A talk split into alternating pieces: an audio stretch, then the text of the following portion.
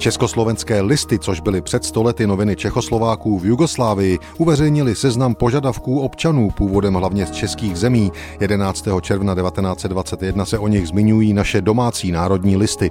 Stručně pověděno, žádají plnou rovnoprávnost, hlavně aby vedle hlasovacího práva měli i právo na české obecné a střední školy, jež by vydržoval stát. Žádají, aby stát oddělil československou menšinu, kterou by učinil plnoprávnou od Němců a Maďarů, kteří v Jugoslávii jsou bez škol, bez občanských práv a tak dále. Češi nebudou se odvolávat na mezinárodní ochranu ani na ustanovení mírové smlouvy, nechtějí tak učiniti, nebo tím v tom brání prostě takt v bratrském státě, ve kterém se cítí jako doma a ve kterém jsou uznáváni státotvorným elementem. Podle všeho ale tato česká nebo československá velkorysost před stolety narazila v Jugoslávii na nepochopení a vlastně odmítnutí, především v Chorvatsku, kde česká menšina výhradně žila a žije dodnes.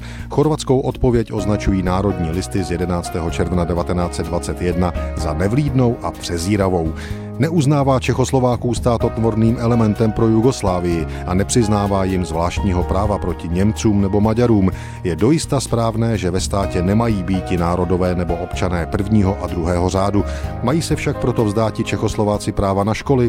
Uvádíme hlas největšího chorvatského listu Obzor jen pro informaci. Přičemž ani trochu nepochybujeme, že politické a kulturní požadavky Čechoslováků budou splněny, pokud jsou oprávněné, neli samozřejmé. Tolik sto let staré národní listy. Jak to nakonec s českými školami dopadlo? Přes počáteční přezíravost úřadů jejich síť v Chorvatsku vznikla a to v letech 1922 až 26. K tomu přibyly i soukromé krajanské školy v Daruvaru, Bělovaru, Hercegovaci, v Kaptolu a tak dále. V roce 1926 pak jugoslávská vláda povolila zakládání českých paralelních tříd na státních školách.